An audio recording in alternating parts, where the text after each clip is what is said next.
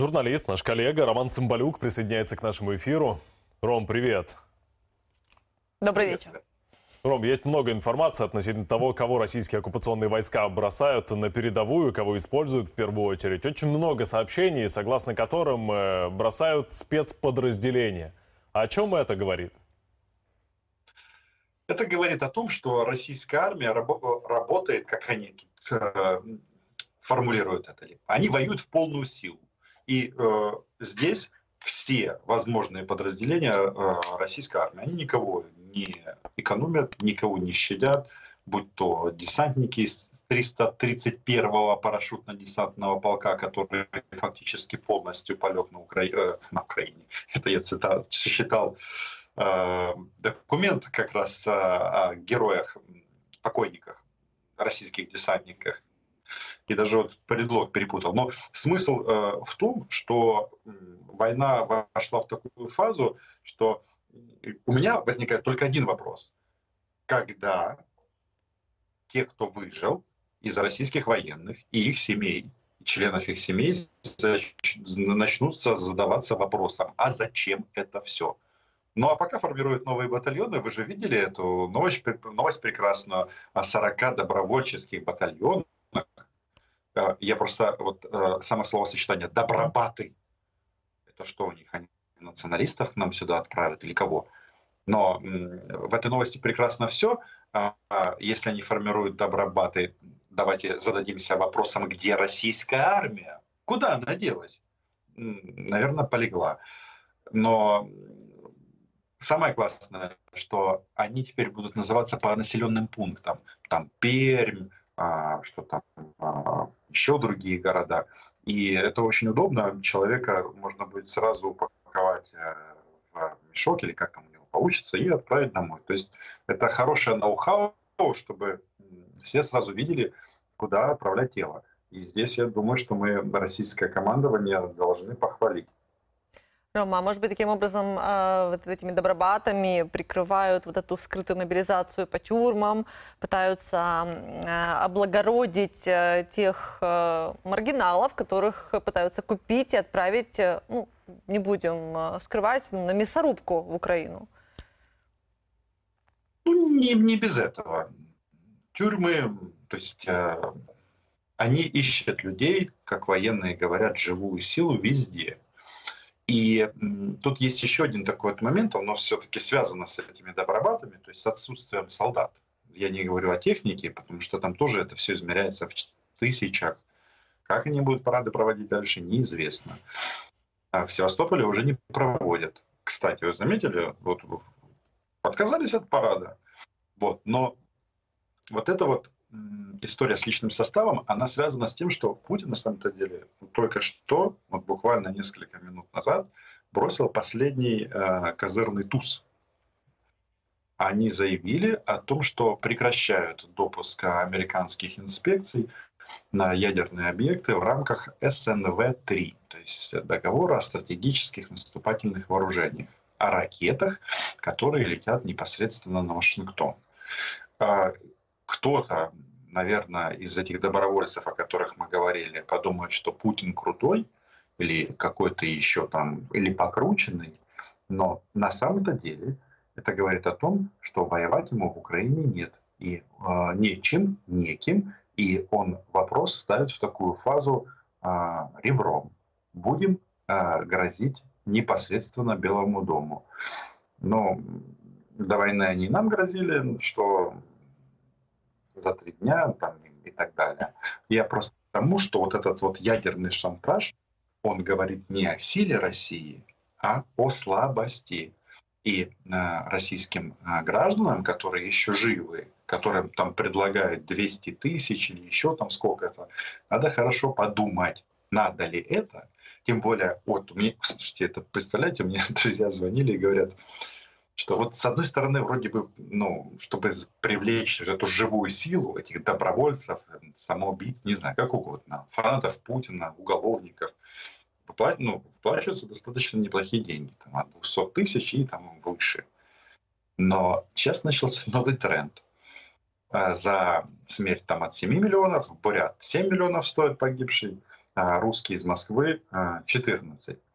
Ну, ладно, раз у них такие цены на тела, на, на, на жизнь граждан России в одном государстве, это их э, дело, пусть сами разбираются. Но тенденция какова? Значит, поранили парня, российского витязя. Он приехал, вылечился, пришел в эту сберкассу и говорит, дайте мне мои 3 миллиона. А ему говорят, нет, дружочек, ты был без каски и без бронежилета, поэтому это не страховой случай и выплатили ему 80 тысяч рублей. Я просто к чему это все веду. Вот э, есть такой дед Ванга, ну, я говорю по Аркадию Бабченко, которого многие любят, а многие, наоборот, не любят, но он автор фразы «Родина тебя кинет, сынок, всегда». Он говорил о своей предыдущей родине Российской Федерации. Мне кажется, вот людям на это надо посмотреть вот с трезвыми глазами, потому что единственный единственный мотиватор в данном случае – это исключительно деньги. Деньги, а тут вот такая задача. И вот тот, кто в России нас сейчас слушает, он подумает, а вдруг это российские, а, украинские пропагандисты вещают. Но он спросит, ему скажут, вот, что мы сейчас озвучили, что так оно и есть. Но а, вот эта категория уголовный элемент, ну, я не знаю, а, тут людям можно посочувствовать, потому что российские тюрьмы это, ну, в общем, а, это те же концлагеря, там и швабры, и все это мы знаем. Там ни одного Илона Маска на российского, как они любят говорить, там уморили до смерти. Какой-то части, наверное, можно посочувствовать, что они туда попали. Но сам факт а, вооружать уголовников для того, чтобы они отправились убивать в Украине, ну, я не знаю. Мне кажется, как минимум это говорит для начала не, не о силе российской армии, а наоборот. А с другой стороны, ну, если это действительно бандиты, рецидивисты, убийцы, насильники, они немножечко, может быть, и побудут в Украине. И тот, кто из них выживет, он скажет, да нет, есть места намного лучше. Это Москва и Московская область. Там же стрелять из них, в них никто не будет из артиллерии из-за ракет современных, на них ни в голову не будут лететь. Они подумают и скажут, блин, автоматы нам Родина уже дала, можно идти забирать свои стиральные машины. Поэтому, ну, извините, долго. Ну да. Ром, скажи, пожалуйста, а э, что произойдет, если вдруг Россия признает э, или официально объявит о том, что десятки тысяч российских граждан, российских военнослужащих оккупационных войск уже погибли на украинской территории. Ну вот, например, появилось сообщение о том, что признали гибель еще двоих военнослужащих, которые служили на крейсере «Москва». Извини, Всего я двоих. добавлю только одну цифру, что вот Пентагон оценивает общие потери Российской Федерации в Украине в 70-80 тысяч. Это оценка американцев, да, а вот россияне только единичные случаи признают. Ну, там 70-80 э, тысяч э, убитых и раненых ну, то есть которые уже не могут воевать. Да. На самом-то деле я никогда не э, был сторонником теории, что вот россияне чего-то не знают. Это, это, это неправда. Значит, у них вот это уникальное такое явление, на котором политологи, социологи в будущем будут защищать диссертации и докторские, и э, из разных стран, так и будут писать. Парадоксы российского общества эпохи путинизма. Потому что, несмотря на то, что все источники информации открыты, и э, россияне, они все прекрасно знают, и о потерях знают, и о Москва все не, все не знают. Но Путин им оставил две опции.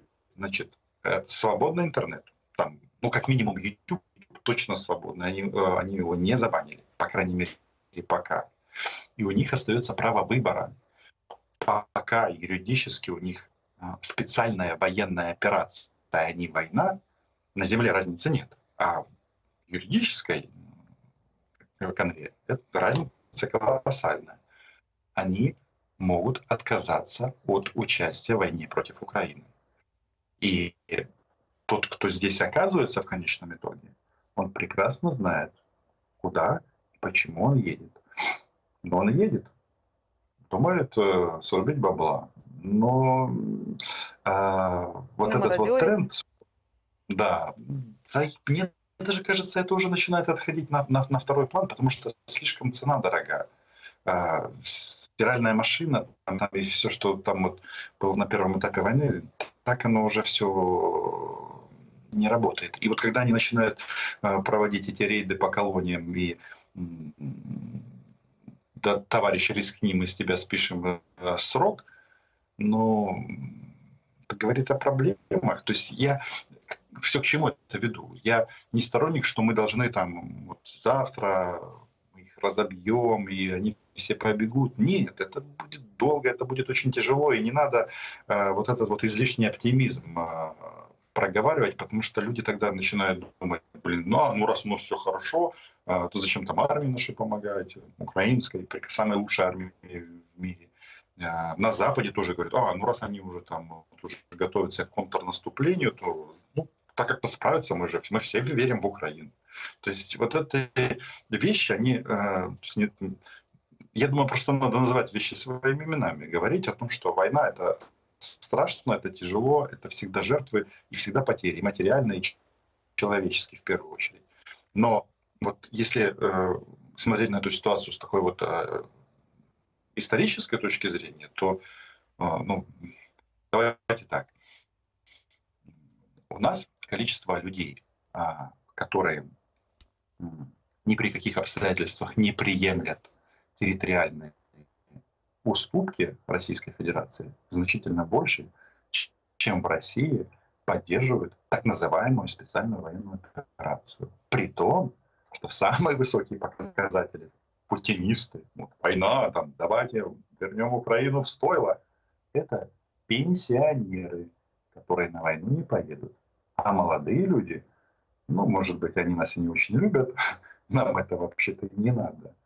Думают, блин, раз они такие злые, а мы не просто злые, мы же до зубов вооруженные. И вот последние тренды, вот всем этим любителям э, легких денег, читайте новости, там вот Скобеева вам расскажет про страшного Байдена, а, который вот еще выписал на миллиард долларов ракет «Хаймарс». Что это значит на практике? Это значит на практике, что пока мы фигачили по складам, а теперь мы будем, э, каждая ракета будет следить за каждым конкретным а, самоходным артиллерийским, самоходной артиллерийской установкой. Потому что вообще эти «Хаймеры» их для того, для того и создавали в рамках борьбы с, с Советским Союзом и Варшавским договором, как оружие, которое подавляет превосходящую артиллерию противника. А, то есть на то время Советского Союза, ну и из покоренных стран. И вот так вот оно будет. Потому что так всегда американская машина. Точно так же сначала для нас была диковинка Джавелин. Теперь э, в этом чеке на миллиард долларов там тысяча джавелинов. У нас никто даже на это не обращает внимания. Говорит, ну а как? Как без джавелинов? Ну это же это, это обязательно, обязательный атрибут э, пехотного солдата, э, ну, пехотного подразделения. Ну и У нужно отметить, да, что только- наши воины хорошо справляются, умеют оперировать этим оружием. Это действительно э, быстро обучаемые, гениальные люди, которые знают, что они делают. Ром, спасибо тебе большое за комментарии. Э, Роман Цымбалюк, журналист, был с Спасибо, нами Ром.